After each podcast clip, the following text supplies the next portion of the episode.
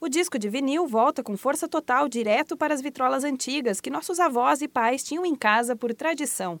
Agora, os toca-discos também ganharam novas versões, mais modernos e tecnológicos, que ainda mantêm a essência do vinil viva. Para quem gosta de música e aprecia aquele ritual que existe em escutar um álbum até o fim, trocar o lado do disco e saber interpretar essa arte tão clássica, encontrar uma forma de empreender neste mundo seria quase um sonho. E tem gente que consegue. São vários os artistas que hoje lançam álbuns também no formato LP. O mercado neste segmento só tende a crescer, seja com um público completamente novo ou colecionadores de antigamente o gerente da Unidade Inteligência de Mercado do Sebrae São Paulo e colecionador de vinil desde os 11 anos de idade, Eduardo Punhali alerta que o empreendedor também deve estar atento ao mercado em torno do mundo dos vinis.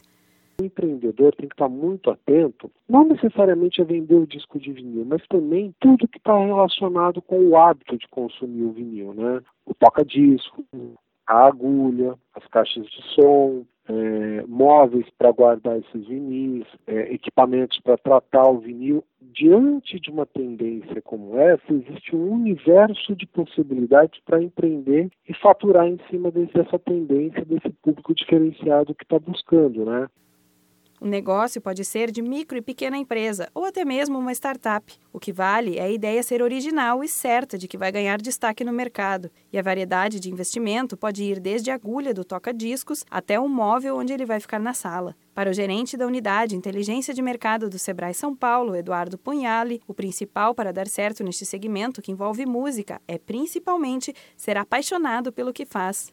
A questão é estar apaixonado pelo tema, isso faz muita diferença. Pessoa que quer trabalhar nesse universo do, do vinil, ou vendendo discos, ou, ou, ou, ou, qualquer outra coisa relacionada, ela precisa ser um apaixonado, porque esse, esse é um negócio onde o consumidor é um consumidor apaixonado. A diferença é do, do negócio que dá certo com isso é, é a paixão nas duas pontas, de quem está empreendendo e de quem está consumindo.